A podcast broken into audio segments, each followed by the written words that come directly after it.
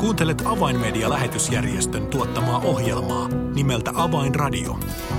Toimittajana Leija Taupila. Tervetuloa Avainradion seuraan. Tällä kertaa ohjelmassamme pysähdymme Avainmedian toiminnanjohtaja Marko Selkomaan kanssa vähän katsomaan aikaa ja maailmaa, jossa elämme. Aina siitä päivästä lähtien, kun Jeesus opetuslapsilleen jätti lähetyskäskyn, evankeliumia on viety parhaimman tietotaidon mukaan eteenpäin kaikille kansoille ja kansakunnille. Maailma on näiden vuosikymmenien ja vuosisatojen aikana muuttunut ja tänään tosiaan pysähdymme katsomaan, missä ajassa tänään viemme evankeliumia eteenpäin. Tervetuloa seuraan. Avainradio. Ja tervetuloa Avainradioon Marko Selkomaa. Kiitos. Nyt kun viime aikoja tässä tuumailemme ja katselemme, niin voimme huomata, että uutisvirta tässä ajassa, se on valtava. Tuntuu, että kun yksi kriisi otsikoihin nousee, niin se jo seuraavana viikkona unohtuu ja, ja käännämme katseemme toisaalle. Kuka muistaa vielä, kuinka pitkä aika tai vähän aikaa on esimerkiksi Haitin tuhoisasta maanjäristyksestä tai viime syksynä tapahtuneesta Taliban hallinnon uudelleen tai talibanien uudelleen valtaan noususta ja niin edelleen. Kaksi vuotta olemme eläneet koronauutisten vallassa ja niin edelleen ja niin edelleen. Tuntuu, että maailman meno se kiihtyy vain vai miten itse tätä aikaa katselet, Marko? Joo, kyllä tuo mitä totesit, niin on, on aivan totta. Ja me elämme tänä päivänä sellaisen mediaähkyn keskellä, että saamme niin paljon tietoa – että edellistä tietoa ei olla keretty analysoida ja sitten jo uutta pukkaa tulla päälle. Täytyy todeta myöskin näin, että nämä uutiset, jotka, joita maailmalta saamme, niin suurin osahan on niitä negatiivisia, järkyttäviä uutisia ja niiden keskellä meidän tulee elää, mutta tämä muistuttaa minua siitä, mitä Jeesus sanoi nostakaa päänne ja katselkaa vainioita, kuinka ne ovat jo vaalenneet leikattaviksi. Voisin sanoa, että maailma tarvitsee tänä päivänä evankeliumia enemmän kuin koskaan aikaisemmin. Mm. Niin, jos vähän tarkastelemme tätä rakasta maapalloamme ja vaikkapa sen väkilukua, lähdetään tästä näkökulmasta liikkeelle, niin, niin avaa vähän Marko, miltä, miltä se maailma näyttää tästä väkilukunäkökulmasta? Juuri tällä hetkellä ihmisiä on yli kahdeksan miljardia. Ihan juuri näiden viikkojen sisällä kahdeksan miljardin rajapyykki on mennyt rikki. Ja näistä kahdeksasta miljardista ihmisestä 2,5 miljardia on kristittyjä. Ja siihen lukumäärään sisältyy myöskin nämä niin sanotut nimikristityt, jotka syntymänsä tai perhetaustansa puolesta ovat sitten kristittyjä. Nyt jos joku tarkastelee tätä tietyltä kulmalta, niin voisi todeta, että oho, kristittyjähän on paljon. Kaksi ja puoli miljardia, se on suuri lukumäärä. Mutta sitten toisaalta, jos me katselemme Jeesuksen Kristuksen antaman lähetyskäskyn näkökulmasta, ihmissielujen pelastumisen näkökulmasta, niin silloin voimme todeta, että meillä on vielä työ kesken ja paljon on maata valtaamatta. Mm, niin, jos siis kristittyjä oli tuo mainitsemasi kaksi ja puoli miljardia, niin, niin tähän kahdeksaan miljardiin, sinne mahtuu siis kuitenkin paljon paljon väkeä, jotka eivät ole edes kuulleet kristinuskosta, saatika sen sanomasta. Ja tähän joukkoon sieltä löytyy saavuttamattomia kansanryhmiä vielä melkoinen joukko. Joo, tilastojen mukaan ää, niin tällä hetkellä niin sanottuja saavuttamattomia kansanryhmiä on 7400 ja rapiat päälle. Eli työ on vielä kesken. Ja jos me ajattelemme tätä ilmaisua saavuttamattomat kansat – tai saavuttamattomat kansanryhmät, niin ää, lähetystutkijat ovat jotakuinkin yhtämielisiä siitä, että kaksi prosenttia on se kriittinen raja. Eli jos kansanryhmän väkiluvusta kaksi prosenttia tai alle on kristittyjä – tai itseänsä kristittyinä pitäviä, niin silloin se on niin sanottu saavuttamaton kansanryhmä.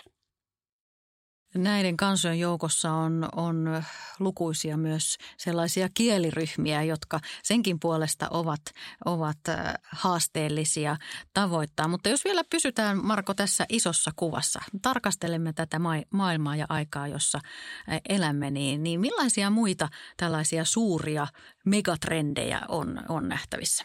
No yksi on se, että kaupungistuminen kiihtyy. Eli kun aikanaan teollistuminen alkoi, toki kaupunkejahan oli ennen sitäkin, mutta erikoisesti kun teollistuminen aikanaan alkoi, niin sen jälkeen kaupungistuminen on kiihtynyt. Ja tänä päivänä tästä maailman väkiluvusta 50 prosenttia, eli puolet, mm. asuu jo kaupungeissa. Ja tämä lukumäärä on sellainen, joka jatkuvasti kasvaa huimaa vauhtia. Puolitoista miljoonaa ihmistä muuttaa kaupunkeihin joka viikko. Se on valtava lukumäärä. Kaupungit kasvavat ja kasvavat ja toki tällähän on seuraamuksensa. Eli ennen kuin me asuimme maalaismaisemissa ja, ja tällä tapaa, niin myöskin elämän tyyli voisiko sanoa, oli tietyllä tapaa terveempi. Kun ihmiset tulevat kaupunkiin, tulee monia vaikeuksia ja kiteytetysti voisimme sanoa näin, että joukossa tyhmyys tiivistyy. Eli ihmisluonnon pahet, syrjäytyminen, rikollisuus, ynnä muuta, ynnä muuta, niin kaikki nämä asiat jotenkin lisääntyvät ja kasaantuvat kaupunkiympäristössä. Ja tämä on ihan tutkittua faktatietoa. Mutta noin lähetystyön kannalta mm, tällä on pari ulottuvuutta. No yksi on luonnollisesti se, että kun me suunnittelemme ja teemme lähetystyötä, niin me emme voi jättää enää kaupunkeja huomioimatta. Jos puolet väkiluvusta asuu siellä jo nyt ja 30-40 vuoden perästä tutkijoiden tulosten mukaan, niin jo 90 prosenttia asuu kaupungeissa, niin silloin se tarkoittaa sitä, että lähetystyön ollakseen relevantti, ihmisiä tavoittava tässä ajassa, niin se täytyy myöskin kohdistua sinne kaupunkeihin. Eli lähetystyötä ajatellen, kun ihmiset ovat kaupungeissa, se on meille mahtava mahdollisuus kohdata heitä siellä, missä he ovat. Ennen kuin käännämme keskustelun mahdollisuuksien puolelle, niin pysytään vielä täällä haasteotsikon alla. Yksi asia, mikä liittyy tähän väestön kasvuun, on sellainen ennuste ja arvio, että, että vuoteen 2000 70 mennessä muslimien määrä voi ylittää kristittyjen määrän. Sanoit alussa, muistutetaan nämä luvut, eli koko väkiluku 8 miljardia, 2,5 miljardia siitä on tänään kristittyjä ja kun elämme vuoteen 2070, niin ennuste ja arvion, että muslimeja olisi sen sillä, siinä vaiheessa enemmän. Mitä tästä sanot? Joo, tämä on tota niin, äh, tutkijoiden tilastotieteilijöiden antama ennuste, joka perustuu äh, väestön laskun mekaniikkaan, eli siihen kuinka nopeasti muslimiväestö lisääntyy ja kuinka nopeasti sitten ihmisväestö yleensä lisääntyy, ja tämä perustuu siihen. Ja nyt avainmediassa, niin me haluamme tämän tilastotieden haastaa hyvinkin vahvasti, koska mm, Jumala on auttanut avainmediaa niin, että me olemme viimeiset 30 vuotta tehneet erittäin voimakasta arabia-muslimityötä. Ja tällä hetkellä enemmän muslimeja tulee uskoon kuin koskaan aikaisemmin. Ja jo tällä hetkellä 80 miljoonaa uskoon tullutta muslimia, jotka tilastoissa näkyvät edelleenkin muslimeina. Ja tämä luku jatkuvasti vaan vahvistuu. Me elämme muslimimaailmassa myöskin kaikkien aikojen suurinta kristillisen herätyksen aikaa. Pakko poiketa tästä vähän sivuladulle, kun mainitsit nyt tuon ää, kristinuskon ja kristittyjen määrän kasvun muslimimaailmassa, niin, niin ei tarvitse kovin montaa vuosikymmentä mennä taaksepäin, kun vielä sanottiin, että muslimimaailma, se on mahdoton tavoittaa evankelimilla. Mutta nyt voimme iloita siitä tosiasiasta, että tämä, tämä ikään kuin sellainen sanomaton laki ja ajatus, niin se on murentunut. Kyllä, Jumala on ihmeiden Jumala ja Jumala on tarkoittanut evankeliumin kaikille kansoille. Niin kuin hän itse sanoi, että menkää kaikkeen maailmaan ja saarnatkaa. Ja hän sanoi, että menkää ja tehkää kaikki kansat minun opetuslapsikseni. Niin eh, kun Kristus Jeesus antoi tämän käskyn, hän tarkoitti myöskin silloin vielä saavuttamattomia muslimikansoja, arabikansoja, tällä hetkellä vielä niin sanottuja saavuttamattomia muslimikansoja. Parasta aikaa muun muassa Aasiassa on yli 700 miljoonaa muslimia jotka eivät ole arabeita, vaan he ovat sitten Aasian muslimeita. Ja siellä monin paikoin he kuuluvat juuri tuohon saavuttamattomien kansanheimojen ryhmään ja sinne me olemme – alkaneet koulutustyön ja olemme alkamassa voimakkaan mediaevankelioimistyön, tai siis olemme jo aloittaneet, ja uskon ja tiedän, että lähivuosina saamme kuulla myöskin valtavia voittoja tuosta suuresta Aasian muslimiväestöstä.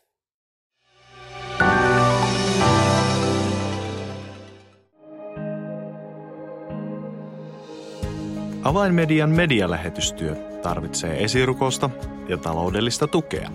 Lahjoita 20 euroa lähettämällä tekstiviesti numeroon 16499.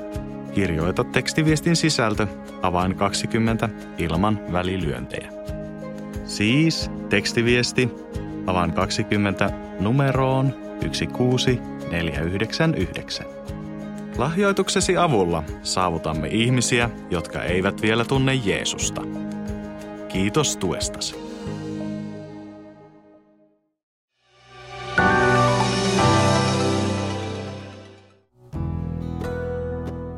Avainradio. Signaali sydämiin. Kuuntelet Avainmedian lähetysjärjestön tuottamaa ohjelmaa nimeltä Avainradio ja tällä kertaa ohjelmaa on kanssani tekemässä Avainmedian toiminnanjohtaja Marko Selkomaa ja tässä ohjelman alkupuolella olemme vähän maalailleet sitä aikaa ja maailman tilannetta, jossa evankeliumia tänään olisi tarkoitus viedä eteenpäin.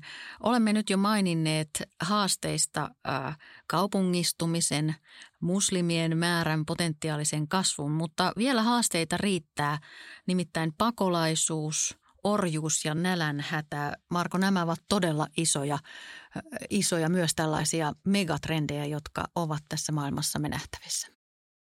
Kyllä, ja haluaisin korostaa, kun tässä puhumme maailman väkiluvusta, puhumme miljoonista, ja kun nyt tulen pakolaisista, lapsiorjista – ihmiskaupan uhreista, nälänhätää näkevistä lukemaan ja välittämään joitakin numeroita.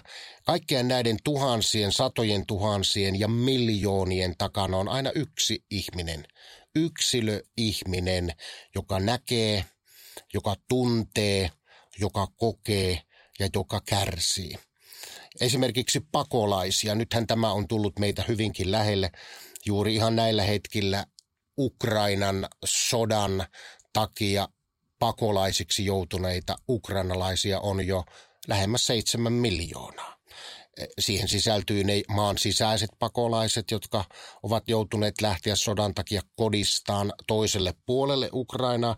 Ja siihen sisältyy myöskin ne, jotka ovat sitten lähteneet maan rajojen ulkopuolelle. Ja minäkin juuri tuossa ennen tätä radiolähetystä, niin puoli tuntia aikaisemmin tapasin kaksi ukrainalaista äitiä ja vaihdoin muutaman sanan heidän kanssansa sen vähän mitä osasin sanoa ukrainaksi, slava Ukraini ja sitten vähän englantia päällä. Mutta tällä hetkellä ainakin 82,4 miljoonaa ihmistä on ollut pakotettu lähtemään kodeistaan pakolaisiksi. Näiden joukossa on lähes 27 miljoonaa maan sisäistä pakolaista. Ja se, mikä on järkyttävää, niin noista maan sisäisistä pakolaisista puolet on alle 18-vuotiaita.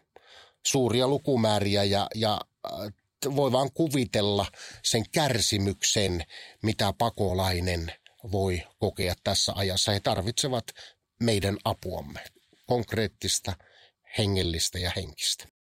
Sitten mainitsin myös orjuuden, joka jotenkin omaan korvaan kuulostaa todella vieraalta ja tulee mieleen lähinnä historian kirjat ja, ja Pohjois-Amerikan puuvilla pellot ja jotenkin tuntuu, että, että eihän tänä päivänä ole orjuutta, mutta se ei kyllä pidä paikkansa. Olen tässä tämän mielikuvani kanssa täysin väärässä.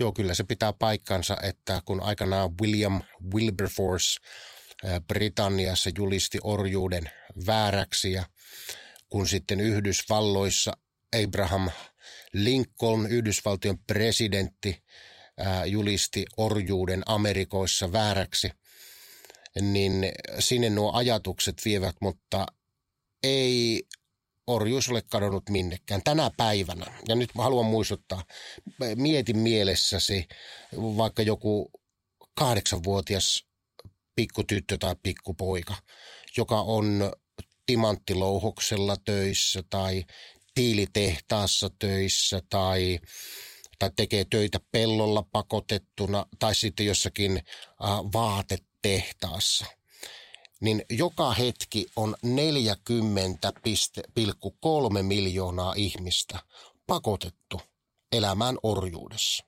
tällä hetkellä. Siis parasta aikaa yli 40 miljoonaa, eli kahdeksan kertaa, suurin piirtein kahdeksankertainen Suomen lukumäärä, niin ihmisiä elää orjuudessa. Suurin osa heistä on lapsia ja naisia. Ja ajattelee, että näistä 40,3 miljoonasta lähes 5 miljoonaa on orjana prostituution harjoittamisessa. Tämä on järkyttävä tilanne tämän päivän maailmassa. Maailma tarvitsee evankeliumia.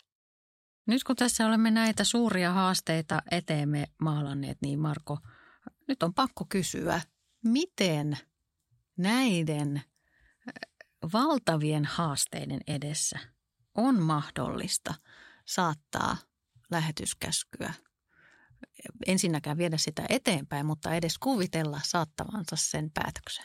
Me ymmärrämme sen, että ihmiskunta kärsii. Ihmiskunta on valmis, tarvitsee, odottaa ja kaipaa Kristuksen, Jeesuksen rakkauden ja armon ja vapauden evankeliumia.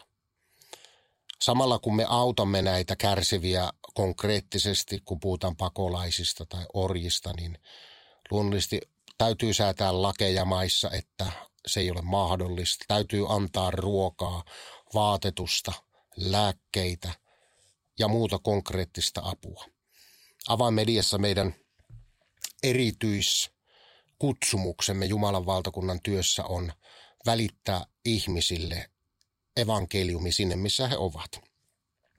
Ja nyt kun me ajattelemme näitä maailman ihmisiä, tätä maailman hätää, niin merkittävin ratkaisu sille, että me saamme piakkoin Kristuksen lähetyskäskyn täytettyä, on media. No miksi näin? Vuonna 2021 niin maailmassa oli 4,66 miljardia aktiivista internetin käyttäjää, eli lähes 60 prosenttia maailman silloisesta väkiluvusta näistä internetin käyttäjistä niin 93 prosenttia, eli 4,3 miljardia. Menee isoja lukumääriä, mm. mutta mietitään, neljä, siis puolet väkiluvusta yli, niin menee nettiin mobiililaitteilla. Eli ihmisillä on kännykät tänä päivänä. Menet vaikka kuinka köyhään afrikkalaiseen kylään, kuinka köyhään intialaiseen slummiin tai puhumattakaan sitten teollistuneista maista. Kaikilla on kännykkä, on mobiililaite. Ja tässä on Jumalan antama työkalu.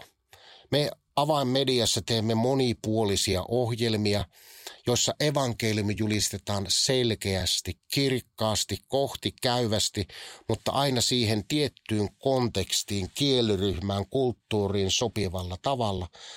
Ja nyt vaikkapa maissa, jotka vastustavat evankeliumia. Sinut joudutaan pistetään vankilaan, jos sulla löytyy vaikka raamattu kirjana tai jotakin val- samankaltaista. Mobiililaitteella sinä voit muilta salassa kuunnella evankeliumin opetusta. Muilta salassa voit oppia Jeesuksesta.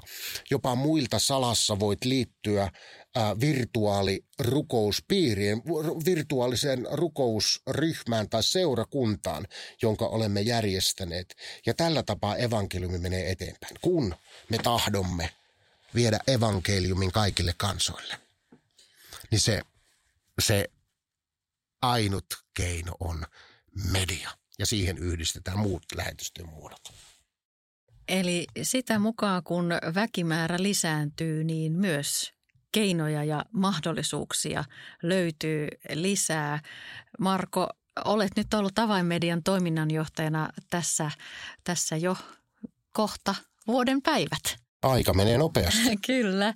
Niin, niin mitä omassa ajatusmaailmassasi on saanut aikaan se, että olet saanut nähdä sen, että, että media on todellakin avain, jolla pääsemme avaamaan sellaistenkin kansojen ja ihmisten ja heimojen sydämiä, joihin ei kenties millään muulla tavalla ole mahdollista heidän sydämiään tavoittaa mahdollisuudet ovat aivan loputtomat.